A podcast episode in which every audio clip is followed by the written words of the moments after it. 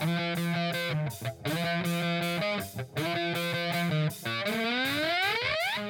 following podcast is scheduled for one fall with no time limit. Super hot fire! The greatest spectacle in podcast entertainment, Mr. Nestlemania. That was literally verbal diarrhea. I'm setting the bar awfully low. Titus O'Neil keeps running directly into that bar. Get him off my TV, get him off my TV. You make me very angry. The man who has a better IQ than you, the awe-inspiring JC.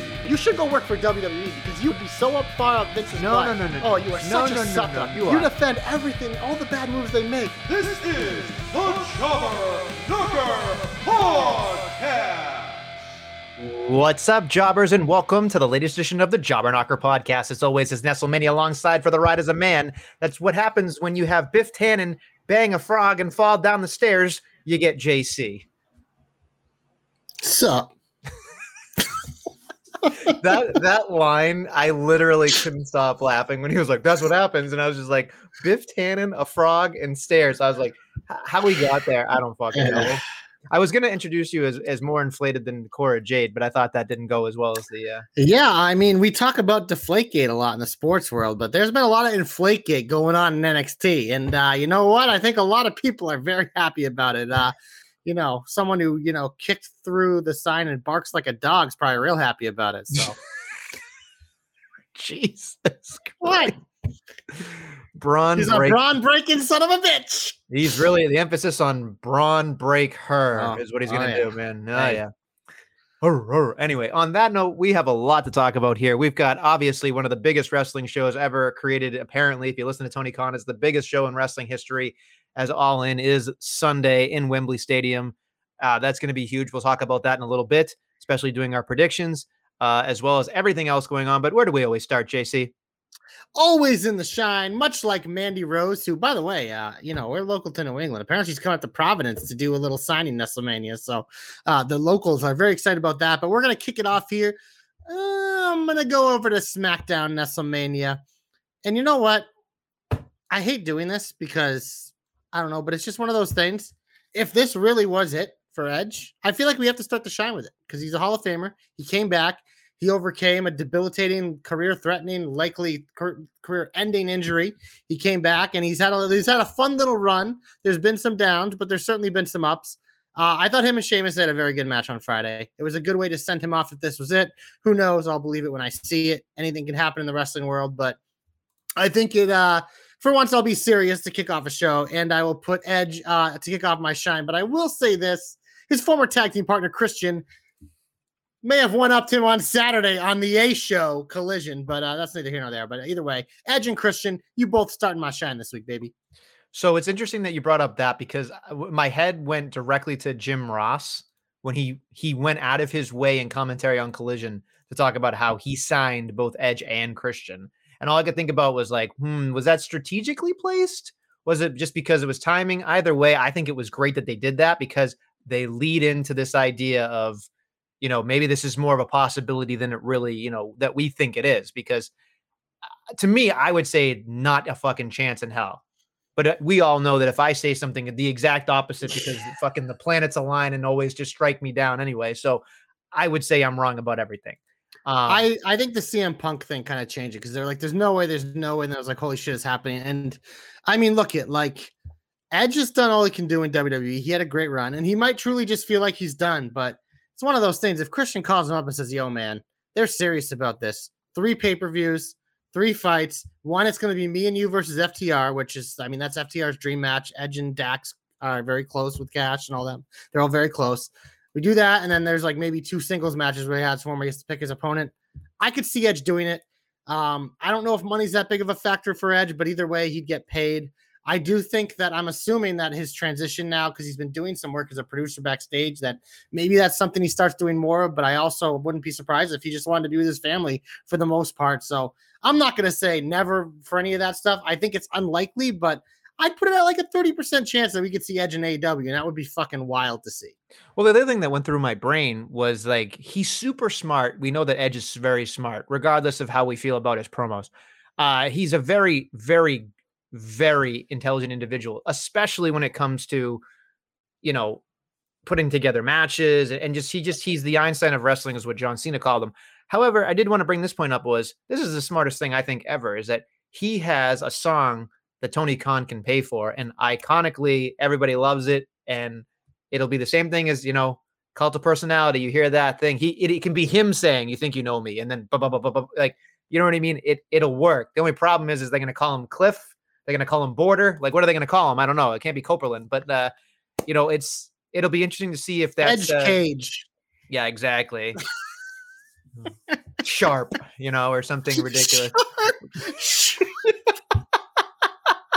oh, more like dull when he talks. Am I right? Oh. So before we get into like nonsense as usual, because this is already off the fucking rails, uh, my thought was really quickly because we are going to wrap this up in a nice little bow here because the match was fine. It's a good way to send him off. Nothing, you know, nothing bad about the match. But I will say he was there from 2019 to 2023, roughly around three years, a little bit more because of things going on. What do you take away from this, JC? What was your favorite thing that he did, or favorite things he did, and what was the least favorite thing that you that he you could have done without? I mean, the, the return was just one of the most iconic returns you've ever seen. Like, I still, it's one of those things. There were there are three uh, in recent memory. There were like three pops that, if they pop up on my Twitter, I can't stop watching them. One's Cody at Mania, the other CM Punk, and the third one is Edge at the Rumble. Like, those are like three like return pop moments that I'm just like I could watch all day because it just you get chills when it happens. So nothing obviously could top that. Um, I think there were a lot of like bright spots in the Edge Randy Orton stuff because that obviously brought me back. Um, certainly, you know, we had the greatest match of all time ever in WrestleMania history, even though they've done that like eight times because like Lesnar and Reigns did it, and now it's happening at Wembley too. It just we get it. We get your superlatives, you fucking marks. But no, I I mean the low points obviously like just with Edge, like he just some of those promos, man. I, there was a point I remember where you've always kind of get fatigued with them, but there was one point I was so fatigued. He was doing these backstage promos and he would like do them and they would be like 15 straight minutes of him just talking into the camera. And I was just like, Megas it up, Megas it up. Which there's something else that I did that too this week that we'll get to in the heat. But yeah, I mean that's that's probably my big three to answer your question. Sorry, I have to kill a spider while I'm talking to you. Um, sorry. Um, so for me, the promos were always too fucking long. You know, I, I just I can't deal with it. I did remember like I kind of enjoyed watching Roman Reigns uh, and Daniel Bryan and Edge, especially in that like that double crossface thing at WrestleMania, where they're like, "No, you, no, no, give, give up. You're such a pest, Daniel Bryan. You're not even supposed to be here." Um, and like that stuff was always fine to me. I really like the Seth Rollins feud. I thought that was a really good little like if that to me was the reason he came back, that was worth him coming back to me. I don't care about the AJ Styles thing. I think that was a flop personally. Um, yeah. especially the judge. I mean, he's uh, technically the reason the Judgment Day exists. So I guess we have to give him a feather in the cap for that.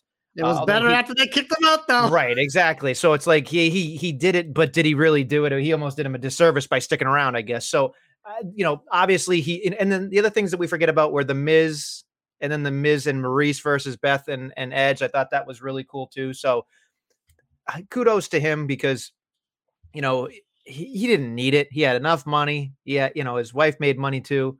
He didn't need to do it. He did it because he loved it. So when you when you love something that much, especially where we love it too, like it's hard to hate on the guy as a human being because he, he's probably like the nicest guy in the whole world. He'll always have a special place in my heart. But like, just stop talking and just wrestle. That's the way I. Are I you telling him to shut up and wrestle, Adam? I am telling people to shut up and wrestle. Yes. Now, granted, we talk for half an hour a piece, the, or an hour, yeah. I guess, uh, combined. So, I we, if we shut up, what do we do? Because we ain't wrestling. We could mime for yeah, an hour. Yeah. That'd be fun. Or sign language. That'd be really cool. Not so good on the ears, though. Yeah. Um. So, where else would you like to go on this natural journey? Well, I mentioned Collision because I obviously brought up Christian and Darby beat him. I thought that was a great match. I mean, if you ever, any, if any time you want to watch a fucking master storyteller, Christian's one of the elite, always has been. He's so good, especially the heel works impeccable. But that wasn't my favorite thing from Collision. This was kind of hinted at last week, Nestlemania. And all I have to say is Powerhouse Hobbs versus Miro is why wrestling was fucking invented. Two of the biggest, meatiest, most athletic, beasts of men are going to be slapping each other's meat all over my TV. Ugh. That did not come out right, but no. oh my god, just like Miro, uh, he obviously wasn't there because he had the pre-recorded promo, but said he's like, oh, "I am no longer a godly man, but you are." and you pray to me now. I was like, yes, Machka. And then Hobbs like doing Miro's finish. It's just like legit. Like this is why wrestling was invented. This is why I love wrestling. You get these two big motherfuckers who I both I absolutely love, and I get to watch them feud. Oh my god, when these two colossals meet in the middle of the rain, Big E and I are going to orgasm at the same time because there's going to be a lot of big, sweaty, meaty men slapping meat. So that's one of my biggest shines of the week. When I saw that, I immediately thought of you and I went, "What the fuck?" Like how how did like so here's the other thing. Like and again, I'm assuming you'll have an answer for this because you know you have an answer for everything, even if it's wrong. How do you book this match? Uh, to me, it's like I, I mean, here's the thing: Miro feels like he's booked in a way that he can't lose. However, Hobbs needs it more, right? well, the it's weird with Hobbs, right? Because Hobbs is literally his only loss this entire year was that Ricky Stark ones in the tournament. Besides that, Hobbs has beaten everyone. He obviously cheated for some. He had a very short TNT championship reign and everything, but like that. So it just it's it's. I feel like Ho- uh, the point of this is to elevate Hobbs, um, and I think I think Miro Miro's clearly not full time as we've seen. He's he's on the part time thing. Him and Andrade, they're like, yeah, we'll come back, but come back part time. But I mean, I'm assuming this match will happen at All Out. Um, this will make me care about. I think it actually is happening at All Out. I think they booked it. This is literally instantly my favorite match on the card. I do feel like Hobbs probably cheats to win in some way, or maybe something happens where he's obviously had that thing with QTV where they're like on and off, off again. Maybe they actually betray him or something. I don't know. I just I feel like the first match will have a twist and we'll probably get a rematch, but I'm all for it. Multiple matches between these guys. Sign me up. Where do I sign? I'm just surprised that it took you this long to say something about it, but we're only 12 minutes into the I'm just being respectful to Edge, brah. Come on. brah. You're being re- respectful to Edge, brah. Okay, Brah? whatever. I don't even know how you spell brah. Is it B A R A? I don't mean. I You don't don't know. know how to spell a bra, just like you can't take one off. Hey, hey, hey! I can take it off just fine. In the dark, Mm. one-handed behind the back. Absolutely. I'm I'm a magical at that. By the way, Oh, not yeah, that you ever okay. needed to know that, but uh, you know, it is what it is. Um, Jesus, I don't even know where I was going with this now. Um, shit. Anyway, let's see. Yeah, I know you, you got me off my uh, off my game. So going over to Raw, something that I thought was fantastic is specifically the idea of watching the Canadian crowd fuck with everybody. I thought Quebec did a fantastic job giving to Sammy and giving to KO these fucking nuclear pops. I like we need more places like Quebec City because I thought Monday was rocking in certain aspects of it. So I wanted to make sure that we gave a shout out to them because they made Sammy and KO feel like not just superstars, but amazing superstars. And they gave a lot of shit to Trish Stratus and Becky Lynch, which I'm sure we'll get to later. Oh, we'll get there. But I just think like the crowd to me is what sells a good time. Like you can you can definitely watch wrestling on mute, but when you can see the crowd having a good time, it's great. So Yeah, no, they they brought it. I mean, we get that every now and then, but uh oh. He's well, back. Kenny, we're gonna be in and out of it. I mean, you saw we just had a little there, but we won't probably won't get back to it till later, unless if Nestle has something he wants to shit on. If you Kenny, if you want to stick around for the whole hour and 12 minutes, at about an hour in, we'll probably talk about all in. If you want to put all your things in here, we'll read it to you or read to the rest of these uh to the rest of the listeners if you want. But Kenny Nessel is in the building or in the chat anyway. So uh yeah, he'll I just hope that he, he realizes now that Collision is the A show and Dynamite's the C show. They don't have a B show, but Rampage is there. But you know, Ring of Honor is. the B show. yeah, you brought up KO returning. That obviously was awesome. Uh, I love this is a good point to bring him back. We, we had a lot of nonsense going on there with that stuff, some good, some bad. So I don't know if you want to get to that later. But uh, my actually the, my biggest WWE shine of the week was actually on SmackDown, and that was the kickoff to SmackDown. We had the Grayson Waller effect, my favorite talk show on TV. Uh, I mean, this is just this had it all because he, you know, you know, you know, Grayson Waller. He's an asshole, so he's trying to drive that wedge between Rey and Santos. Neither of them taking the bait. Austin Theory comes out, he's all upset. But then you know what? Call out Adam Pearce, but Nestlemania, who came out next? Yeah. Know what happens when LA LA Knight Knight. comes out? Yeah. Good things happen, baby. I love the segment that all the moving parts. I was like looking around, I was like, oh my God. Because then obviously eventually the Miz came out, and we had all the nonsense, and Theory actually won the number one contendership back. But I realized that I was like, Nestlemania, LA Knight, the Miz, and Grayson Waller are all in the same place. I know you Oh. probably wanted a moment to yourself and give Three for three, baby. Oh my god, if. Cody was there, good night. You'd probably lose it. I I- still think the Miz and, and Grayson Waller as a tag team would probably blow your fucking mind. Um, I I do I don't mind I don't mind Austin Theory getting the uh, the United States number one contendership because I feel like we're doing the slow play with LA Knight Mhm. and we're making everybody work for it, and that's okay. I like what they did on Raw too, to a certain extent. I thought you know like. Watching Quebec City go nuclear for LA Knight was important too. And they did the exact same thing where, you know, the Miz was, you know, talking up a big game. You just got a big Nice Bad cash the idea. plus 165 underdog in the first fight of Dana White Contender Series tonight. Pajuelo, let's go. Sorry. So if you didn't notice that JC's not really paying attention to what I'm talking about, it's just another Tuesday night. I just saw my guy fucking hammer fisting, okay? Hammer fisting. You saw your guy hammer fisting. Okay. Hammer fisting the dude, man. That was a plus 165. That was, I ended up double betting it because the price kept going up. So that's a big one.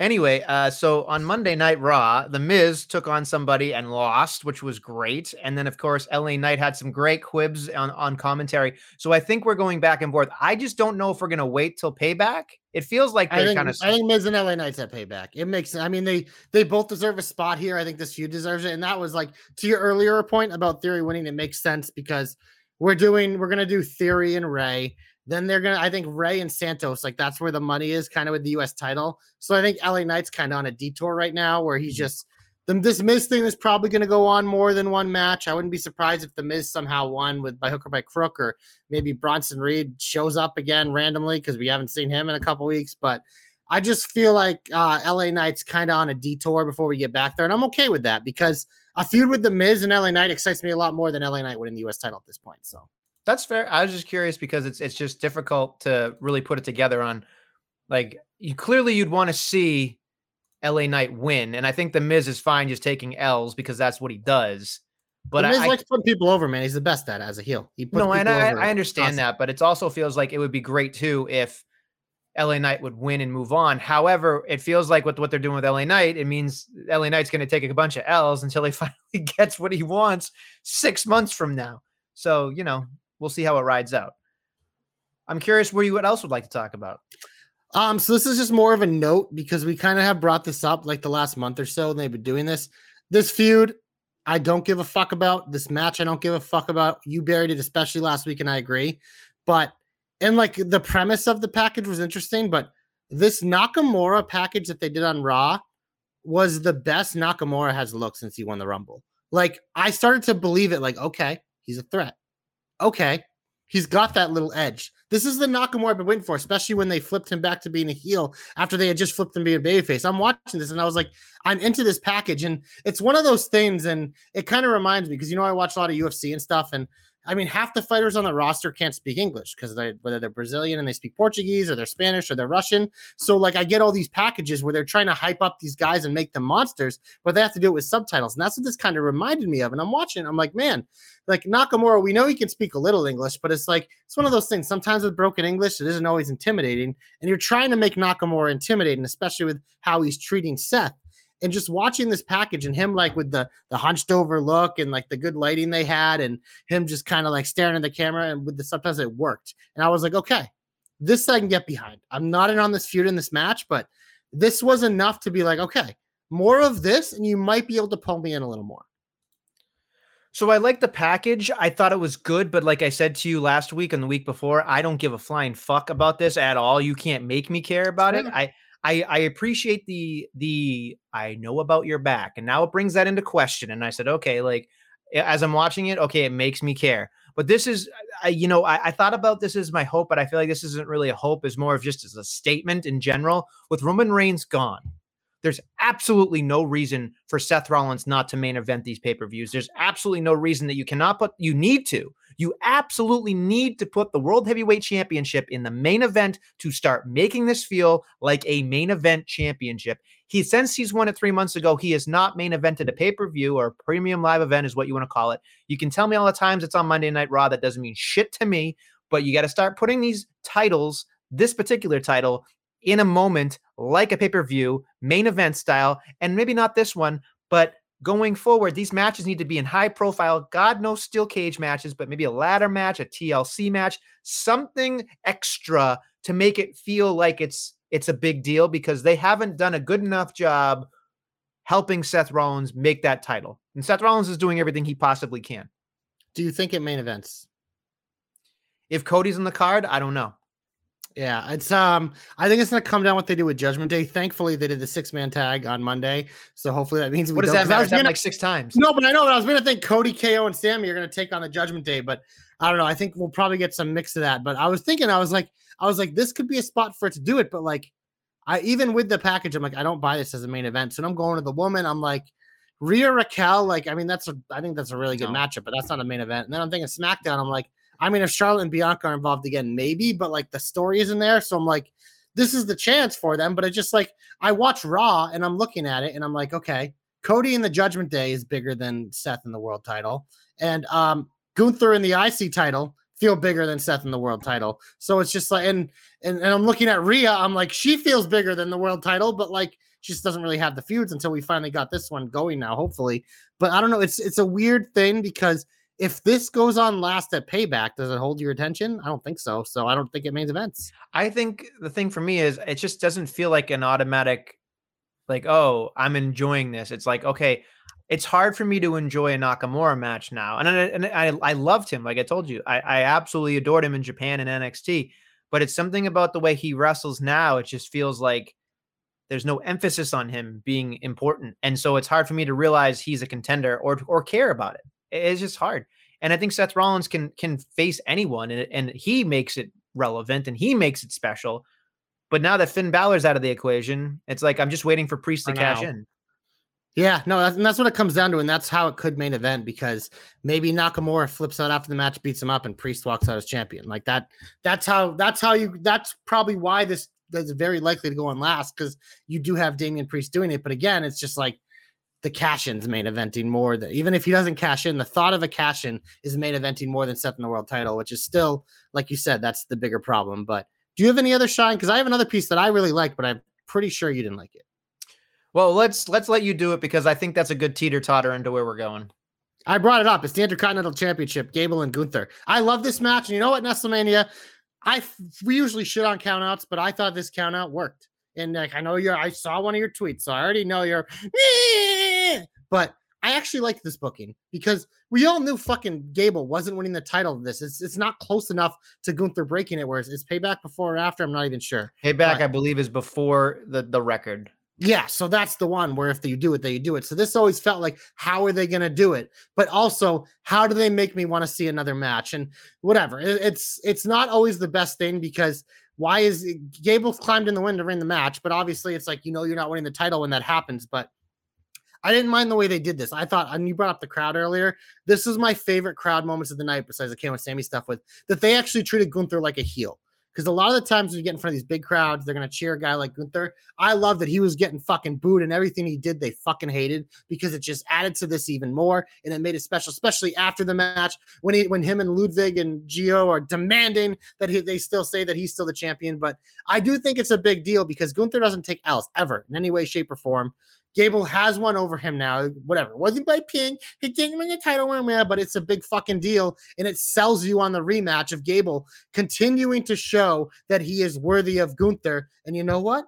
Maybe the third time is the charm for him where he actually gets it and he walks out with that IC title. And we're even closer to the date of Gunther breaking the record. Obviously, these two in the ring, mwah, chef's kiss. It doesn't get better than that. But I love the way they booked it this week. I love the way they set it up. We have a Ludwig Gable match next week. So you know I'm all boned up for that, man. So I just I'm loving everything going on with this. Maxxine's still there. She's got a new shoe outfit every week. I love this whole collection. I mean, just top tier stuff right there. Uh, but I'm all about this, and you can try to shit on it, and I'm just gonna laugh in your face because you're a hater.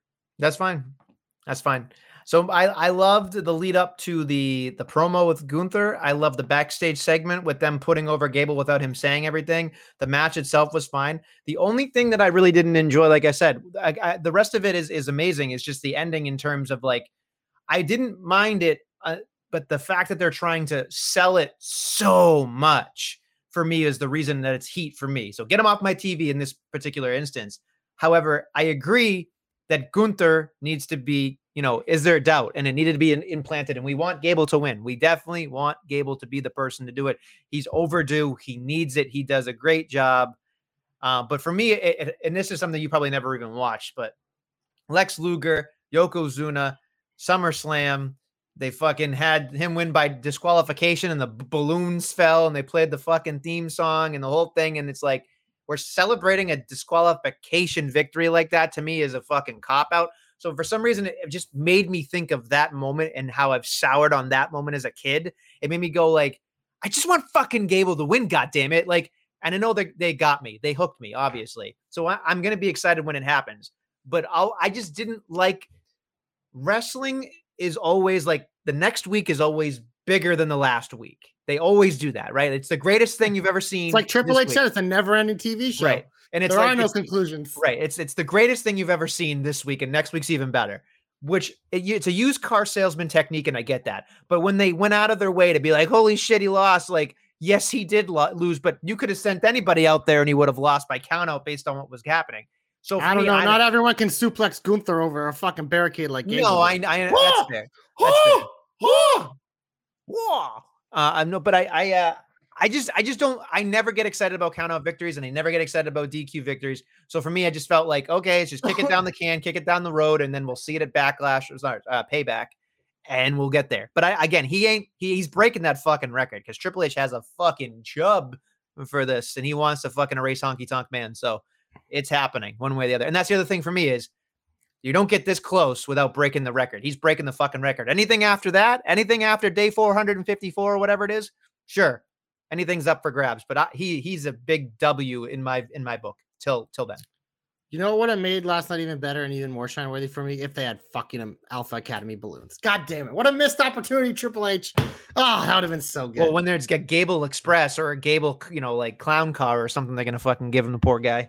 Oh, Oh, thank you. Right, So- we're in the heat, right? Yes, we are in the heat. let's not waste any more time. We got to talk about Becky Lynch and Trish Stratus. This segment was one of the worst segments I had ever watched in my life. It was fucking terrible. Trish fucking sucked, had no fucking control of anything. And Becky just stood there like a fucking idiotic lemon, just not ha- like just I am so sick of this feud in general. This match is gonna fucking suck because these two have no chemistry and it's inside a goddamn steel cage. Hell, Becky and Zoey next week will probably be good because you know what? Zoey Stark can fucking wrestle. I just, I am so fucking done with these two. And it just like, it's a combination of how much Trish sucks in the ring, how just like boring this feud has gotten, how long it's taken to get here, and how every, it just like, I am so over it. That fucking segment, Nestlemania, was so fucking bad. Both of these two should be embarrassed. Embarrassed. Get that shit. What, what is your line? Give Get him off line. my TV. Get him off my TV. Get him off my TV. That's how I feel. I'm done. Get this shit out of here. Uh, when this when we have to predict this match of payback, I'm gonna predict fucking delete. You know what bothered me, and I think I said this in the, the Archer thread earlier today, is there was literally no reason to parade either of them out there. No, Oh, it's nothing. Nothing was added in that 10 minutes. It was just like we're in Canada. Trish can make fun of Canada. They, call, they even the crowd said we don't care in He France. wasn't or- even good at making fun of Canada. She did a Yeah. terrible job of making fun of it. I think the mm. problem is is just it- the problem is is that people pump people's tires. They think, you know, if, if Trish Stratus had just stayed away and just gone off into existence and, and done her own business and, and be a mom and and and and do her own thing and just kind of remember what she was, that's intact. But for me, the fact that she came back showed me that she is not able to hang in this generation and she's not as good as she thinks she is and she may never have been as good as we thought she was but it's hard to tell. And with Becky Lynch yes Becky Lynch is a generational talent. Becky Lynch is great in certain instances but this is a glaring glaring omission of what she can do because she can't she can't save this. There's no way she can save it. And you want to talk about making lemons? This is as sour as sour puss can be and there is literally nobody that wants to watch her. Now, maybe she'll be unscathed after this because she just might be She'll be Teflon at this point. The minute she interrupts Rhea Ripley, she's Right. fine. Right. And I think that's the issue is I think they know that they can get away with doing that with her. Is they can put her in shit like this and she'll somehow make it work somehow down the line with something else. So for me, it's just Trish needs to get off my television. Becky Lynch needs to prove herself after this because I feel like if she continues with the stinker after this, then I'm going to question her worth. in terms of what the over overvalue that they give this woman. Because to me, if you can't prove something after this, then you're overhyped.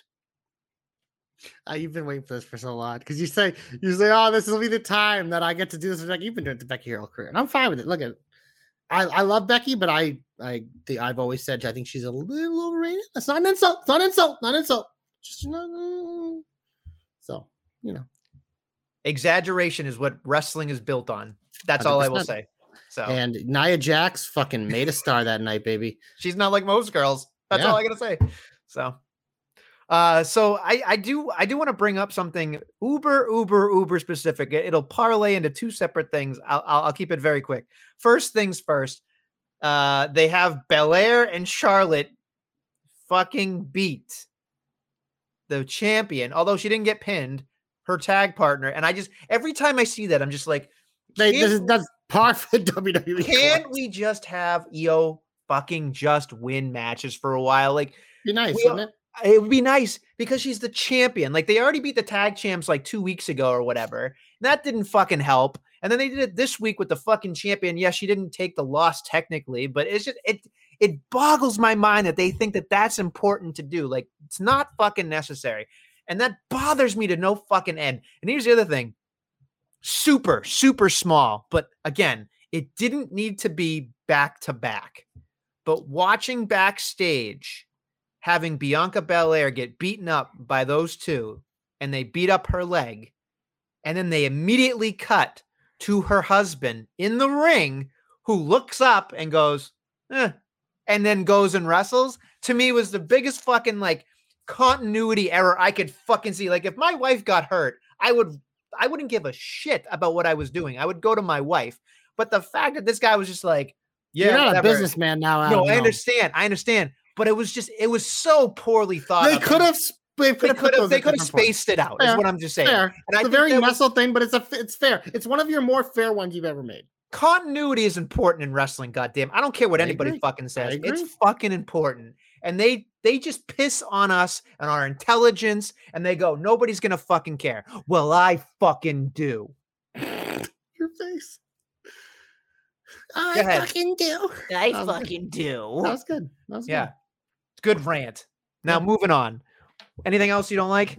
Uh, all of Dynamite, but we don't need to talk about it because Sorry, Kenny. The show sucks. Kenny will pop back in in a moment. and It just- does. It sucks. It's like I'd, we It talk about sucks, this literally every week. How is Collision and Dynamite the same brand? It's just like it's not. Collision is fucking A tier. Uh, Dynamite is fucking poop tier. Mm. Like literally, like it's like it's like Tony Khan like opens his mouth and rainbows come out on Saturday, but on frickin' Wednesday opens his mouth and piles of heaping shit come out. Let me ask you. Let me ask you a question. Let me ask you a question. Uh, what if you found out the reason that Collision is so successful is CM Punk? Well, how would you feel I- about that? I, dude, look it. Like, because I love, I love. CM Punk's one of those guys that I love to shit on, but I also like have immense respect for him. And I, I literally, I, I've said it several times. Like, I'm glad he's back in wrestling. I think he has more to give. Do I laugh at him when he sucks in the ring? Yes. Do I fucking make a mockery where he puts a fucking X on a title that isn't his? Yes. But CM Punk is so important to the history of wrestling, and him coming back is such a monumental fucking deal. He isn't the reason why it's Saturday. I think it's because it's I, one of those things. No, but like- I'm saying, but I'm saying he might be the voice of reason on why it needs to be. Well, it's all oh, so the reason why I really like Saturday is because it just so happens that a lot of the JC guys were a lot of the guys that aren't in with the fucking the cool kids there on Wednesday who run the show, the fucking Shalit there. Um, so they all ended up on Saturday because CM Punk's more chill. You know, FTR, Hobbs, Stark, Andrade. We're talking about fucking some super talented guys that I mean, some of them had talented on, uh, uh, opportunities on Wednesday. It's not fair, but it just like it's I don't know, it's a different vibe. It's like Saturday, like the adults run the show. Wednesday, the children run the show. Does that make sense? I think that makes sense. I work with fucking children.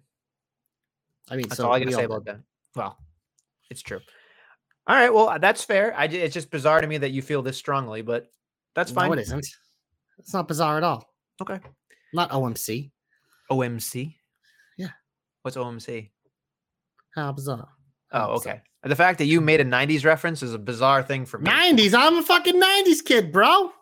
were you born in the '90s though? I was, That's no, I was born in the '80s, '89, halfway Oh, through the year. So Okay, that's- that's- I You barely. might have so you dipped your I'm toe in the 80s. an '80s baby, barely. Uh, barely. Yeah, a '90s kid. Come on. All right, all right. Uh, something else that uh, that happened on this show, which again, it's fine, but Rhea Ripley beats uh, Candice LeRae in a, in a jobber alert is what it is.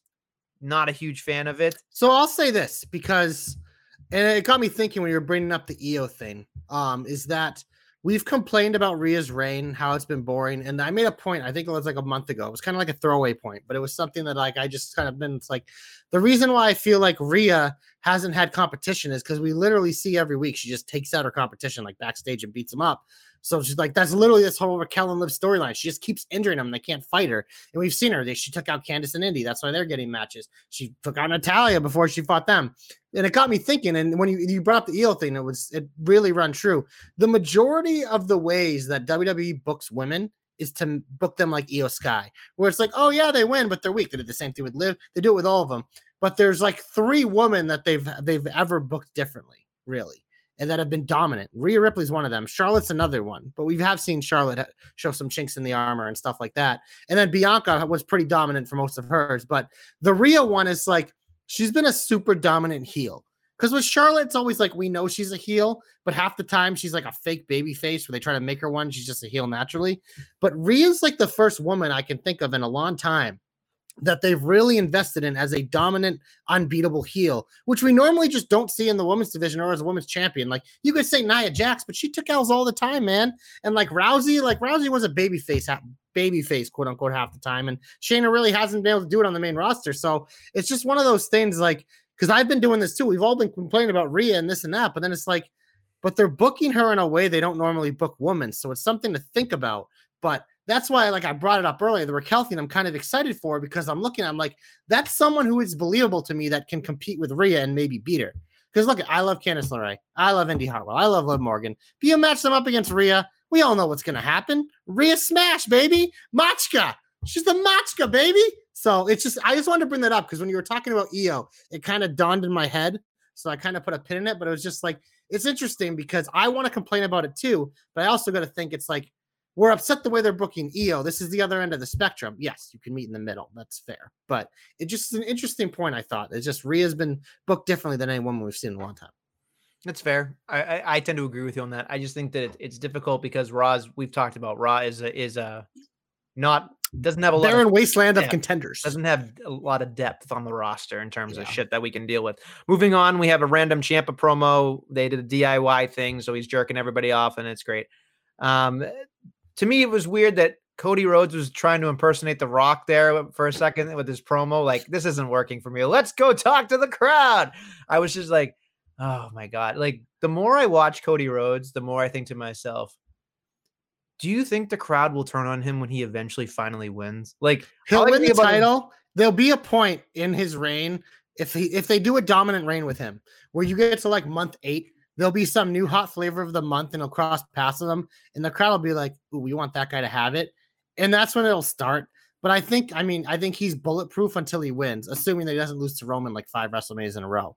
I think he's pretty bulletproof, and I think the like the the honeymoon phase will probably be long, but with any babyface WrestleMania, there's always the end. But once he had his moment and got it, like that's that's how wrestling works. yeah. We you love the guy, but once he gets it, it's like okay, well we got that. Who's next? Yeah. you know that's just how it is. It just it's bizarre to me because I I feel like and we've we- and I know how you feel about this, but when I watched it on Monday, I thought this was the first sense where I felt like a little bit off, like authenticity was off. Like it felt Well- very canned. It felt very forced, and I they need to learn their excuse me they need to learn their lesson from what they did with Roman Reigns by force feeding everything the Cena thing. They're not doing it yet with Cody. He's still getting general reactions. He's still got a genuine, uh, you know, feeling when he comes out with the woes and, and, and the kids and the signing autographs afterwards. But it felt like he's just it, it, until he gets to that point. How do you continue that upward trajectory? How do you keep that momentum Well- going? That's hard for me to, to, as a fan, to continue. Like I'll turn, like it's almost like you're stalling and you're pausing how you feel, and you're just like, oh, I'll pick it back up when he's fucking getting back into the title picture. You know what I mean? Well, this week you got to throw out because this week wasn't about him. He was the third, the third fiddle on Sammy and KO. Like this, this was a Sammy and KO show in their hometown. The show was about them. Like they kicked it off, and like you said, they felt special earlier. And it was just one of those things. Like Cody was just along for the ride as the third baby face, you know, which it was pretty much since WrestleMania. Those two have been along for the ride with Cody. So they literally just like flipped spaces this week. So I wouldn't even buy into it that much, but it's still like it's uh, he's he's gonna be fine it's one of those things like, yeah, I mean, this is what I said at WrestleMania. It's like they're just gonna fucking if the rematch isn't happening until next year's WrestleMania, there's gonna be a lot of time where it's just like, what are we doing? But luckily we had six months of Brock Lesnar, whatever it was, and that held us over pretty nicely. But yeah, no, we're starting to get that point now. If he isn't dealing with Seth, like there's going to be some of this stuff. And again, he's going to be fine because I think the difference between him and like the typical flavors is I think he's more in the Daniel Bryan, John Cena territory, where just like perpetually, I think people just like him in general and Mm-hmm. he's so fucking good like those two that he'll just continue to do little things and he'll get reactions and if it does start to turn he'll make the most of it but i just see he's until especially until he raises that title he is absolutely bulletproof and i think he'll have a long honeymoon phase You know what bothered me was that it really feels like they are going to not be as creative as humanly possible from now till Survivor Series just to stall to have War Games be at Survivor Series so that Judgment Day can go up against KO, Sammy, Cody, and then maybe it's Damian Priest because you can have on the other side you can have um somebody else. But like it just feels like we're we're gonna be stuck in this endless loop of Judgment Day and those guys till till till War Games. Well i will say this and it's something that i kind of brought up around summerslam and people didn't want to hear it but look at the payback card it's a lot of matches of things that weren't either didn't make SummerSlam or were like cleft off or things that have moved on. Obviously, like Seth, Cody, those guys are going to be on every one, but like we're getting the Rhea match, we're getting the Trish Becky match, we're probably going to get Gunther Gable and stuff like that. So these things that that's one difference I like between the Triple H. If this was the Vince era, payback would probably be a requeue of SummerSlam. But with Triple H, it's like, oh, this was my plan all along. These things weren't going to be on SummerSlam because he said it in his presser perfectly. He said, "You have all these stories and we have all these different shows. You need things to all be get hot at different times." So I think it's one of those things. Like, yes, like we just had the pinnacle moment of SummerSlam. We obviously talked about how it let us down, but in terms of like your top tier tier guys, like a lot of their feuds, like they were hot there. But you're getting these middle pay per views. I think what can really make it a good pay per view is these more mid tier feuds are the ones like LA Knight and Miz. We're assuming that gets on payback. These are all things that enhance it. So by the time we get to Survivor Series, it hopefully won't feel like that because we've had other things that, you know, even though Cody and Judgment Day and KO and Sammy feels like we're just kind of doing this, you have the LA Knight and the Rhea Ripley's like rising and trying to balance out the pendulum until it swings the other way. The other thing that makes me feel like we're we're at we're at another point where KO and Sammy are not going to be on off another pay per view at this point. It does. I hope I'm wrong. They're they're gonna fight Judgment Day in some way, shape, or form. I think. I was hoping, kind of hoping for McRiddle to be honest, but that's beside the point. I mean, hey, we spoke that into existence. You know, we thought it was so good that the New Day had to bring it up. So there it is. Uh, The fact that they brought it up the new day, I was just I just started giggling. They have to call them McRiddle now. They don't have a choice. Now they put it on TV and it's got the reaction it did, like ba da ba ba ba. We're loving it. Keep it, baby. Yeah, it, it's bizarre to me. It really is. Uh, McDonald's should have called them yesterday and set up a fucking sponsored match. The fact that Endeavor hasn't already had this emotion is bothering. me I mean, they might be. Uh, McIntyre- maybe that's why the Viking Raiders cost them. We're gonna get a McRiddle versus Viking Raiders fucking happy Imagine- fight or something. Imagine, im- imagine, just imagine for a second how big the McRib was. If they can find a way to make like a griddle sandwich, but McDonald's like and have have, you had a Mc- McGriddle? The breakfast sandwiches are amazing. no, no, but I'm saying Pretty like much a- a breakfast sandwich between two pancakes. But what I'm saying is like take the Mc make make a griddle sandwich, right? But like change it for McGriddle in some way with like Put some weed in it. something, man. You know, like hemp. I don't care, but like they're like a hemp burger. I don't care. An impossible hemp burger. But the I'm Scottish you, hemp burger. I'm telling you right now, put a little flavor on it. I'm telling you, it'll fucking work. And and McIntyre is such a is such a goofball clown that he would make a McDonald's commercial like it would work. It would fucking work. And I'm just waiting for Randy Orton to come back anyway. Cause it, it's just it screams to me that Randy Orton is coming back at some point because he's gonna be like, dude, I thought we were pals. you know what I mean? It just it, it feels that way. But again, when I saw that's the only thing I liked. Mc, the, the- I could do without the match, whatever. It's fine. But the McGriddle thing made me laugh. Should we get Um? That was kind of a pretty good hope to come up with that type of match. I know you love the haha matches, so should we go? No, to, yeah, yeah. What about actual hopes? Yeah, go ahead. Do you want me to go or you got it? Yeah, you go first. 'Cause you don't have- Glorious! you You don't don't have- I, look at I had smile. one, but I, I literally forgot Nope, it because we nope. started talking about McRiddle, and now I'm hungry. Yeah, of course. Can I order a McRiddle with fries? No. So here's Yes. my here's my thing very quickly. Um, I thought about this as we were we were having a conversation about different things. So Rhea Ripley is the women's world champion on Raw. She does not have a lot of people that she can actually do things. You know, she's just not. Uh, what, what can I just say? I actually hope you can talk about it about All In more. There it is. He's just trolling. Maybe trolling. my his- hope will have to do with all in. so, so We'll Kenny. I, I I should make this a T-shirt. I have the logo. It just it's instead of Nestle's Toll House, it says Nestle's Troll House. I should just make you the little troll under the bridge. That's what I should do. Um, but that's beside the point. So anyway, Rhea Ripley is a dominant champion, as JC has eloquently put. And I thought to myself, it seems like we need to get some more challengers. To me, this is what I would love to see. Is really I want to see, in the grand scheme of things, Shayna Baszler beat Rhea Ripley. But you can't just have Shayna Baszler have a package like that on Monday and then throw her into the thing. So what I think we need to do here, after we get the fucking drizzling shits out of this cage match with fucking Becky and Trish Stratus, Trish Stratus ship her back up to fucking Saskatchewan, wherever the fuck she's from, Toronto, whatever. Let her go do yoga and whatever else she's gonna do, and then have the man go against Shayna Baszler. We make Shayna Baszler a big fucking deal because that's going to be a feud. Because if if Shayna Baszler can be half as entertaining as she is on Up Up Down Down and be a little bit more outspoken, I think that'll work. Then you get the man in on it. If she can fucking prove to me that she's not some fucking just resting on her laurels, being a fucking someone someone said this and I forget exactly what it was. We fell in love with Becky Lynch's Austin and now she turned into The Rock. And I was just like, that's the most eloquent way to put it. You like her Austin, you hate her Rock impersonation. So for me, Becky Lynch, Shayna Baszler, get Shayna over to as best as you possibly can. Put that rocket on Shayna Baszler because we need to have Shayna Baszler get that championship to be a big fucking deal. And of course, JC picked up another victory in his One betting, so we bet. didn't even fucking oh. listen. I heard you. You want Shayna Baszler to be champion. That's fucking terrible. No. Why is that terrible? No, She's got to do something. Yeah, she was a tag team champion and her partner quit. So they did a feud and it was shit. So yeah, no. it's a can- hope for a reason. I'm trying to I- like I on this said, program. Yeah, you tried. You tried to have a hope, and I said I didn't like your hope. I thought your hope sucked. Listen, it's not the McRiddle, but it'll do. All right. Yeah. You're being kind Yeah. of a kind of a bitch right now. Okay. Nah, you suck. All right. Your hope.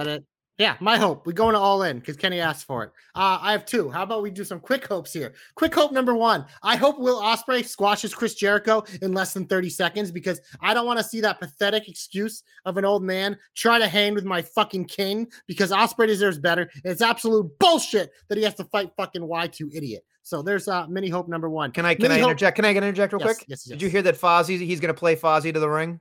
Yeah, that's the best part. So then you can still lose in 30 seconds. Okay. All right. All right. Yeah, no, that's great. Entrance, entrance is great. Entrance Jericho, but fucking wasting a Will Ospreay match on the biggest show in the world of history of wrestling. Fucking shit, Tony. Get your shit together. I saw Kenny say in the comments the card is shit. He's right. This card is shit. But uh hope number two, FTR wins the best of three against the Young Bucks. WWE always pushed the Ucha, Usos when they had an issue. So Tony Khan should do the same thing. I mean, you know what? So yeah, FTR wins that because I like them. Hope number three, you guys are gonna love this one. So CM Punk, he takes care of Samoa Joe.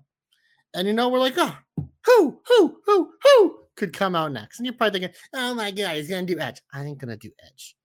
I'm thinking bigger than Edge, much bigger than Edge. CM Punk is interrupted by Dana. Dana, Dana. Da-na-na, na, it's Guild. No, Goldberg. I want fucking Goldberg to come out of the show because I want to see the fucking loop-de-loop pretzels that all these internet dorks have to do to sell me on why it's the greatest thing ever. And a Goldberg CM Punk match. Oh my god, that would be bad. It would be so horribly glorious. And it would be even more glorious if Goldberg won that fucking real world championship. So hope number three, hashtag JC knows, hashtag JC's hopes come true. None of those were trolls at all. They're all very serious hopes. And look at that Nestlemania. You said I didn't have one. I didn't have just one. I didn't have just two. But I had three hopes, baby. So our boy Dommy Fed says the all-in card is greater than SummerSlam 92. So look, I don't discount that because it it is probably true. I, but I do agree with my brother Kenneth that this this is a shit fucking card for the most part. It's a two match card. Everything else is absolute. So here's here's my thing, and I've I've talked about this before. Too many multi-person matches. We're trying to get Uh-huh. everybody in the card, and I understand. You know, everybody wants to fucking participate. Everybody wants to be part of the biggest fucking thing, whatever. You know what? You make fun of the WWE for it. Why not do two nights? You know what I mean? Like, let's see They how pretty good- much are. They're doing one this week and one the week after. right. But Darby, my, my uh, Darby Yeah. Allen's on both. Actually, I was gonna say because Darby Allin's a big fucking deal, right? So I mean, that is what it is. I thought I- Sting versus Swerve was a singles match, but they swerved me. That's a tag match. Fucking Well, it's a- AR it's a- Fox it's a booked. That coffin should tell match. you all you need to know about this pay per view. It's a coffin match. So yeah, I good just You know. they they pulled that card way too much that it doesn't feel special. here's the issue with me is like you're put you- this is right out of JC's playbook. You're fucking putting Kenny Omega in a fucking six man. Yeah, Are no, you out of your mind? What have I been saying literally since the Wrestle Kingdom match start this year? Why is Kenny Omega in anything but singles matches? He's so fucking good. Like, just do Omega Ospreay three, and we all would have been happy. and watching the crowd cheer for Ospreay would have been fucking mental, mental. But the Such fact that we're doing this, we're doing the fucking the six man tag is just dog it's not shit. even. A, isn't it like a ten man? Oh no, he's in. no, the no, that's six-man. the other thing that's, That's, right. hard I forgot the just the. Oh my god. It's I it's like it's like elite adjacent. It's just it's just trickling down. I, I don't know. Like I don't know. We'll get there when we do Like, predictions. The problem the problem is is that All Out will have Takeshita versus Omega. That's what the problem. No, I don't care about that. I care about Miro and Hobbs. They already sold that one. I might buy the pay per view just for that and turn it off after. I hope it's Fifty the first bucks match for a match for one Yeah, match. I mean, uh, Miro, Miro Hobbs, yeah, fuck yeah. It's a lot of Uh, man you're paying that money for in SMA. You don't get that much meat for 50 bucks most places. don't call it a comeback. They've been here for a year. I've been singing theme songs, so dun dun dun dun dun dun dun dun. Street Profits are back in the ring. Uh, they were wrestling, which was nice to see. They're rolling on this new gimmick. They squashed the OC, those fucking has-beens. I saw them get an entrance. I was like, oh man, they're about to get jobber alerted because uh, when they give a team like the OC nowadays an entrance on SmackDown, that means you're out. This is a Street Profit showcase. It's good to have them back. Them as a like this like pseudo heel thing with Bobby Lashley is a nice twist. You've been asking for it forever. You've also been asking for them to split up forever. Ain't gonna happen anytime soon, baby. And I'm okay with that because they're one of the best damn tag teams on the planet. Uh, we have so much tag team talent right now that just hasn't been being used. They're the one of the biggest ones, so I'm glad they're back. Glad they got the big dub, and I look forward to see what they're doing. Street Profits, you get my comeback. very quickly, I wanted to say that I was very impressed with their new finish with the sky high neck breaker. I thought that was pretty cool. Because like we all love watching Tez go up and do the frog splash, and it always feels like eh, Angelo Dawkins is kind of like there. You know what I mean? And like just kind of like, here's my tag partner. And but now it's like, hey, a tag finish, right? Like an actual tag finish. I thought fantastic. What are you laughing at? was, he was just going like this the whole time. Here's my tag You can just see him in the background of all like the shots. He's just like, yeah. That's all he was. He was a fucking Oh, he was he's a fucking magician's assistant. There he is. You know what I mean? Like watch them watch the guy jump. Uh, but now it's like, hey, a fucking tag finish. What do you know? It fucking works. So I'm all in on that. My comeback this week goes to fucking Akira Tozawa. Because every time that motherfucker's on my TV, doesn't matter if it's two minutes, doesn't matter if it's 10 minutes, that guy maximizes his minutes, folks. And honestly, he did a great job with the Yaz. He fucking upset the Miz. The Miz made it look fucking perfect. Everything about it was mm, chef kisses and little Salt Baes everywhere. I loved it. Any meme you want. And then I like to think about was he can go off into obscurity again and come back in six months, and I'll still fucking love him. Like that guy knows exactly how to play his role. He was fantastic during the cruiserweight stuff, but man, he continues to just get dusted off, and then there he is. It, it works. yeah, no, I loved it. I thought it was great. I mean, Does his- Nestlemania's eyebrows always get this high when he talks? Oh, you should. Yeah, I mean, he uh, his emotions like they get they get higher the more emotional he gets. Are you calling me some type of cartoon, Kenneth? You your eyebrows just went way up right as you did that. Yeah. I have what I like to call Eugene Levy eyebrows. So you have no idea who Eugene Levy is. That's yeah, okay. he's fucking the dad in American Pie. Wow, I'm very impressed with you. Of course, I know who Eugene Levy is. I also love shit. Creek. Come on, bro. I'm just saying. I you know I have to cut my own eyebrows. So that's a thing. Hmm, Would you like to expand upon that? No, I, I used to have the woman that cut my hair actually cut my eyebrows, but uh, now so I you cut them with use little like tweezers. And... No, no, no. I, I'm way more ghetto. What I do is I take a comb, right, and I take it like this, and then I just. That's the way she did it. So now I have to do it on my own. It's a whole thing. Do you want me to take a video of it and send it to you? I'll do it. I don't at all. No. But Okay. Well, well. All right. well, I'm sure you finish after that because you think you look fly. So we're going to SmackDown in the big finish. Jimmy Uso returns this week, and Grayson Waller takes on Booyaka Booyaka 619 Rey Mysterio. I don't care.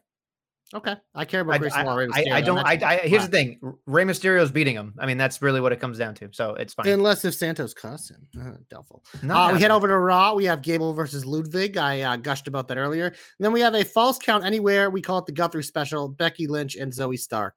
You you buried the lead. Did you notice that Ludwig got his own T-shirt? Yeah, he's fucking uh, the man. You're gonna get it? It's a. I mean, I rarely buy the t-shirts anymore, but like if I did, you know, him and Anna Jay would be the top two. I still gotta get the fucking the, a fat ass and a bad attitude. And her voice with that is just it's too much. It's too funny. Too fucking much. Uh, I don't care. I like we said, we know Zoey and and Becky will probably be better than no, it's not gonna be probably. It will be better than It Becky will be a million percent better. It'll probably be really good. We're probably putting the shine. Well, it involves Zoey Stark and you know, We we're allergic to Zoey Stark and the Shine. Apparently, Trish Guthrie's gonna probably find a way to ruin that too. she'll have like one spot and she'll fuck it I, up. I, I cannot I cannot wait for Trish to be like hidden as a mascot or something stupid and then be like, I'm gonna beat you up because I'm Trish Stratus. I don't care what none of y'all say. That's the beginning of her song. Drives me nuts. Anyway, that's lady to mess with. Uh, but Vanessa, man, we got to go rapid fire through Dynamite and Rampage and Collision this week because we got to get to our all-in predictions. But on Dynamite, I mean, we got some fun stuff. You have a Darby and Sting tag match against Swerve on Fox on the pay-per-view. Well, on Wednesday, we're doing Darby and Nick Wayne versus Swerve and Fox. Hey, waste of time. Uh, we have Yep. Jon Moxley versus Rey Fénix. Um, I'm sure it'll be a good match. I love Fénix. I don't know why we're doing this, but it Me either. it's, it'll be great. The best part of the show will probably be Jack Perry retiring the FTW belt. I mean, look at Jungle Boy, fucking terrible. But for some reason, this heel thing I have to watch every week. It's like one of the few things on Dynamite I look forward to. So uh, I'm curious to see how this plays out. I'm assuming it'll lead to Hook coming back and I'm fighting that probably all out. I don't know though. Uh, but then we have Bullet Club Gold taking on the Elite because why not? We have okay. This this was the stupidest thing. So they sold last week how Aussie Open. This was their last step to being able to defend the fucking titles against MJF and Cole, and they've been advertising the match. But oh wait, we have one more. The Hardys and their fucking geriatric gout and fucking bullshit have a match with Aussie Open before. So we have that. We have Jericho and Ospreay signing a contract. Woohoo! And Ruby Soho versus Sky Blue for like the thirtieth time. It's a tough watch. I'll be honest with you. It's a tough watch. So Yeah, I don't know. that's all I got too. I will say Um, this and much. then- I will, I will say this much. It's bizarre to me that I actually enjoy watching the backstage promos on Dynamite, but not the matches. Oh, 100 percent. I'll fast forward the matches sometimes, but I will not. I will not fast forward the promo. No. You get fucking eight man tags every other match. So what do you expect? Uh, Collision, speaking of eight man tags, has an eight man all star tag. I don't know what them, that means. It's the fucking like literally like 12 hours before they go live at Wembley. So Well, they're already pre-taped. it, pre-taped or so, the- yeah. yeah, it's either pre taped or people that aren't going. So that's going to be something's going to ha- I just that, that show's going to be like a repackaged show. So this will probably be the worst collision ever, but whatever. But Mania, are you all into doing some all in predictions? Dude, I am all in. I've got nine matches lined up here from our boy TJ. I say it's time to get all in on this shit. tag team match for the Ring of Honor World Tag Team Championships on Zero Hour. Aussie, Aussie, Aussie Open defends uh, against MJF and Adam Cole, baby. WrestleMania, it feels like MJF and Adam Cole have to do this because Adam Cole made sure to bring up the one title he did not win and win in Ring of Honor was the tag team titles. And I mean, obviously, we're going to talk about the main event in a bit, but I just feel like they're going to milk this as long as they can, even if it's for a few more hours. So give me MJF and Adam Cole, baby. Wow. Okay. Right out of the gate. Um, I, I this is this is hard for me because the creative person in me feels like I could go either way, but it I look at it like this. Why would they put it on the pre-show? Right? Are they putting it it, far on? The, away from the main event as possible? are they putting it on the pre-show? It's also called a buy-in, not a pre-show. Remember? I'm that. sorry, the buy-in. Why are they putting it on the buy-in? Like if they lose, what was the point? right? Is someone It turn sets on up someone? dysfunction for the main event. Right. But it's But also I- win- the reason. No, I was just gonna say the reason why I corrected you is it's called a buy-in because they want you to buy into the pay-per-view. So whatever happens in this match, the point of it is to make you click buy. I'm gonna say Aussie Open wins because then it's a true main event in which it's not gonna be fucking buddy buddy. So I'm gonna say Aussie Open. That's what I think. Yeah, 'Cause I you're think- boring and you're wrong. No, I listen, I probably am wrong, but I feel like it'll be a cliffhanger for you to buy the pay-per-view. Because them Yeah. winning isn't a cliffhanger, in my opinion. Mm, sure about that? I don't think so. that. I don't know about that, Nestlemania. I Okay, well, I'm, I'm probably gonna be wrong, but I'm already up by three, so I, I think I'm Ugh, okay. By three, yeah, yeah. You know what I can do? Hit a three pointer, bitch, because we're going to the main card, multi man matches. Woo! We have a singles match, though. We're gonna nope, we're not. We're gonna go to a. Oh God, there's so many fucking random matches. We're gonna start with a tag team match play out where people go in a coffin. Darby Allin and Sting versus the Mogul Embassy. Here's the thing, Nestlemania. Sting doesn't lose, so give me the the the Dane Sting. The ding sting. Darby Allin and Sting, baby. Well, he- apparently, if you ask Cocaine Tongue, uh, Tony, whatever his name is, uh, he's um And the best run of his career. In the best run of his career. And then, like, you saw the video of him crashing and burning constantly. So all I could think about was clearly Sting don't lose, Sting must pose, but also it's fucking Wembley. They're they're definitely not gonna let him fucking take an L, especially in a coffin match. They're not gonna take into fucking L. So yeah, Darby Yeah. Sting. Next up, we have a six man tag team match player with the Golden Elite. There's a lot of gold going on here, but uh, with all this stuff, Kota Ibushi, Kenny Omega, and Adam Hangman Page take on Takeshita uh, and Bullet Club Gold. More gold. There's so much fucking gold. Juice Robinson and Jay White. This is a weird match, um, but I feel like it's a babyface fest. But I, if I were booking it, I'd have the heels win because I think the heels need it more. But I'll take the Golden Elite because Tony's a mark. Golden Elite will be my pick. And I literally just thought of this when I was like, you just said it. It's like Bullet Club Gold, Golden Elite. There is too much gold going on here. I like the Bang Bang There's Gang. a lot of titles too. I like Bang Bang Gang too. Bang Bang Gang is way better. And having Mick Foley would come up with the Bang Bang Gang would be No. hysterical. to. No, no, no, no. And Mick, if Mick Foley comes out with the fucking guns, Jay White and Juice Robinson, those four become the uncoolest people on fucking television. Because Mick Foley has not been cool since fucking like no, he's 30 years cool. ago. He's never been cool. yeah, and never. so just no, that was terrible. You as a Mick Foley hater, I'm surprised you even said that. Get out of here. I just bang bang Cactus Jack. I love Cactus Jack, so it's I, whatever. Cactus Jack Moving. Next up, Stadium Stampede match because everyone wanted another one of these, and this is, I mean, th- this is a fucking trip. Fénix apparently, uh, you told me before, doesn't have visa issues, so he's currently TBA, but his teammate. Penta El Zero Miedo uh, will team with the best friends, your boys, Chuck Taylor and Trent Beretta, Orange Cassidy and Eddie Kingston. That's a lot of people taking on the back Blackpool Combat Club, Moxley, Castagnoli, and Yuta. No Bryan Danielson, but there are three TBA people. So maybe one of those three TBA people is Bryan Danielson. But long story short, Nestlemania, we don't know a third of the people in this match. This is going to be a fucking obnoxious fucking spot fit. I mean, here's my prediction. You ready? Um, baby faces, I don't think Pac is cleared, so they'll probably get some London person that I'm not thinking of. The bad guys are going to get Daniel uh, Bryan Danielson surprise return, and they'll get Sammy Guevara and Daniel Garcia because I don't fucking I don't. This is fucking ridiculous. I don't even know who to pick. Ah, God, you go first. I'm gonna pick because I think the other side of the baby faces can take an L, and that fucking Tony Khan is sniffing fucking something right off of Jon Moxley's cock. The BBC will win. It ain't. It's not blood for once either. But yeah, no, I. I the B, BCC makes sense. We might sound like idiots when they announce on Wednesday, but whatever. We'll take the the big black cocks uh, on that one. Next up, we have a singles match between Will Ospreay and Chris Jericho. And be short and sweet. If Will Ospreay doesn't win, I am going to punch Chris Jericho in the face. So give me Will. I think Will Ospreay will win because something related to, of course, the big human thumb Don Callis will cost him in some way. Uh, and I th- so I thought that segment last week wasn't that bad. So I'm I'm curious to see where this goes. But it's tough. It's tough because to me, Don Callis doesn't matter in general. Like they're trying to present him as a Bobby Heenan, and I just don't believe it. He's not even a discount Paul Heyman. The dude's not even a discount Slick or Jimmy Hart. He's just to me, he is he is somebody that I could do without in general on my television. He doesn't bring He's- anything to the table to me.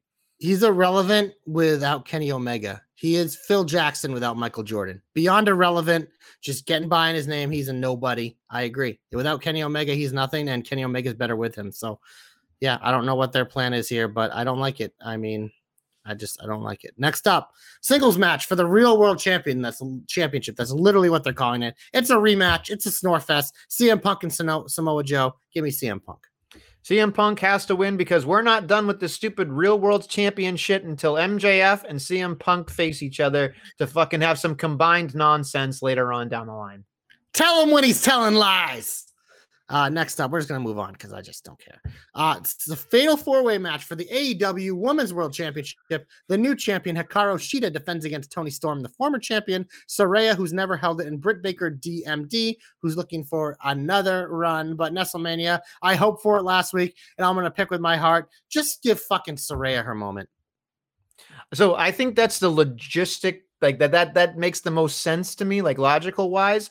But I feel like Shida just got it. So I'm going to stick with Shida only because I just think that she literally just got it. And if you hot potato the women's championship after having, like, I'm sorry, but the most recent way they've been booking the women has just been oh, complete dog shit. Yeah. And this to me, as you know how much I love Paige, you know how much I love Saraya. But giving her the championship after not having any fucking matches up until last week to me is a fucking crock. It's, it's the most AW. It's a fucking ever. crock of shit to do because at least we know Shida can go. At least Britt Baker shows up every week. Toni did what she could, but to me, she can dress like a 1950s housewife with the Marge Simpson hair. I don't give a fuck what Toni does. I'm sorry. And uh, Britt Baker, although Kenny thinks she's nice looking, she's a shitty fucking wrestler. Please don't give it to her. And if it's Saraya, whatever. But you're basically telling anybody in that women's locker room that you don't have to show up and you don't have to fucking care as long as you have name value. Keep Shida, keep her fucking going. She's the only thing that I even want to watch when it comes to the women's division because she's the only actual wrestler in that fucking division right now. Let's go, Shida. There's more money in her chasing Saraya. Checkmate. Um, look it we talk about how this pay per view shit. This is something that is selling it. It's that Saraya gets to wrestle in front of her people, and they're going to give her her moment. So hashtag JC knows, hashtag Nestle doesn't know. Uh, next up, we have a tag team match for the AEW World Tag Team Championships. It is the rubber match between FTR, the champions, Dax Harwood and Cash Wheeler, taking on the Young Bucks of Matt and Nick Jackson. I hope for it earlier. I'm gonna pick it too, because why the fuck not? Give me FTR, baby. They got more to do as the tag champs. The Young Bucks just got back in the tag division. This will probably be a fucking banner. It'll probably be a classic. I'm looking forward to it. Uh, but give me FTR. So we haven't talked about this. This is actual news, of course, of the the cash issue with his gun and the whole thing, the aggravated assault. Uh, obviously, he's still making it to Wembley. Do you think that has any type of weight in terms of they have to give the belts to the Bucks so that they can deal with this legal issue and no. then everything will be fine. No, okay. Absolutely not. No. If he's if he if he's fine. It's I don't think much is going to come of that. He'll probably have to pay a very hefty fine. Um, maybe have uh, it doesn't even sound community like service. Yeah, it doesn't even sound like he'll have any restriction. I mean, it's fucking Florida. I mean, who, who, the fuck knows what their laws are down there? But no, I don't see any of that. And I mean, look at if this was the WWE, like I said, Jimmy Uso. Oh, you got a Dewey? Yeah, we're gonna give you the titles the next week. So it's one of those things. I just I don't think they're to change plans because this felt like FTR was winning this for a while because it just feels like they're on a run right now and they're to milk that run for a little bit. And the Bucks just got back in the tag division, and I don't think Tony knows what the fuck he's doing with the elite at the moment. So. I'm also going with the FTR, but I, I do I will be watching this very very closely, obviously because it has, you know, it's going to have great match no matter what. But Is this I, match I of the night right now on this card, unless unless Ospreay... well, I mean, look, well, after the pay per view is over, you're gonna look and be like, that was the best match in the card, probably, right? That's I yes. This is the main event. Yes, I would say the only outside dark horse outside shot is if somehow, some way, Will Ospreay drags a big bag no. of milk known as Chris no. Jericho through a match. That's I mean, it. Orange Cassidy's done it before, but I, uh, I don't know.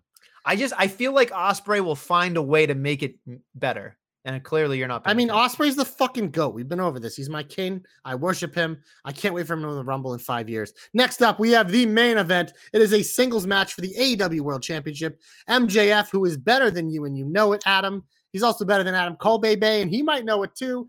Uh, the friends likely going to be tag team champions of Ring of Honor at this point.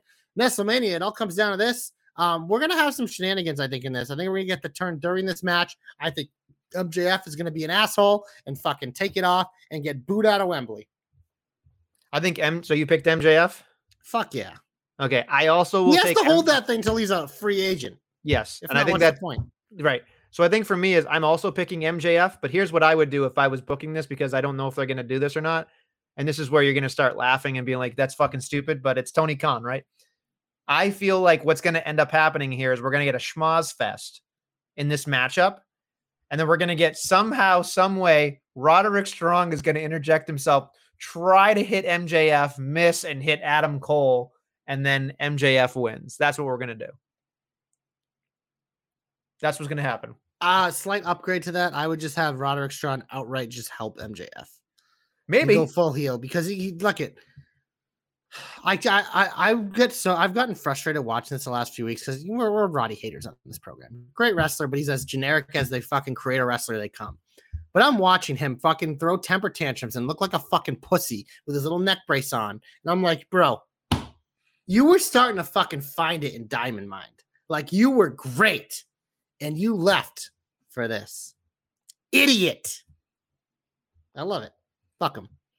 But I don't. I just, wouldn't it, it I- just it just feels like it's such a it's such a red herring sometimes, but I feel like this they're gonna feels like it isn't over, right? Like it feels Right. like this is just like as Roman Reigns would say, like you know, this we had the first Bottom match, of the third. whatever. No, we're in like the we're probably in the fourth or fifth inning. Like we're at we're at like the climax. Like the starters finishing up, and we're getting to the bullpen now. So things are about to start getting real interesting. And this feels like a, the big the big hump, the middle part of the feud here. So Come on and do the hump to hump.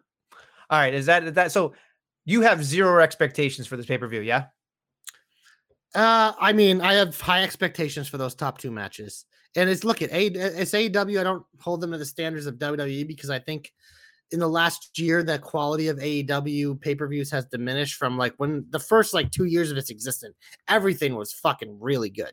Like it just they they put on great shows, and I think it's gone down. We've talked about the of reasons, where it's just like a lot of pretty much since like Forbidden Door la- the last year through now, it's a lot of discombobulation, forcing people on the card, fucking useless fucking matches I don't care about.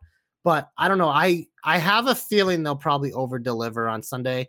And I mean, the crowd's going to play a part in that. That's the one thing I think we always underestimate going to these big shows. I mean, we just talked about on Monday. A hot crowd will make everything better. So I think we're going to look back pretty fondly on some of these. And we'll talk about how actually that six man tag was really good. And Stadium and Stampede had these awesome moments. So I, I think it's going to over deliver. I wish our resident AW uh, honk Kenny would tell us what he thinks, but I, by the time he texts in there, we're gonna be out of this program. You mentioned so Britt Baker, so he might be indisposed. he might be calling a doctor if it lasts longer than four hours. So on that note, I don't know if there's anything else that you can DMD about, but uh, anyway, we hope you enjoy uh, All In. If you're watching, if you're there, fantastic. Let us know how it was.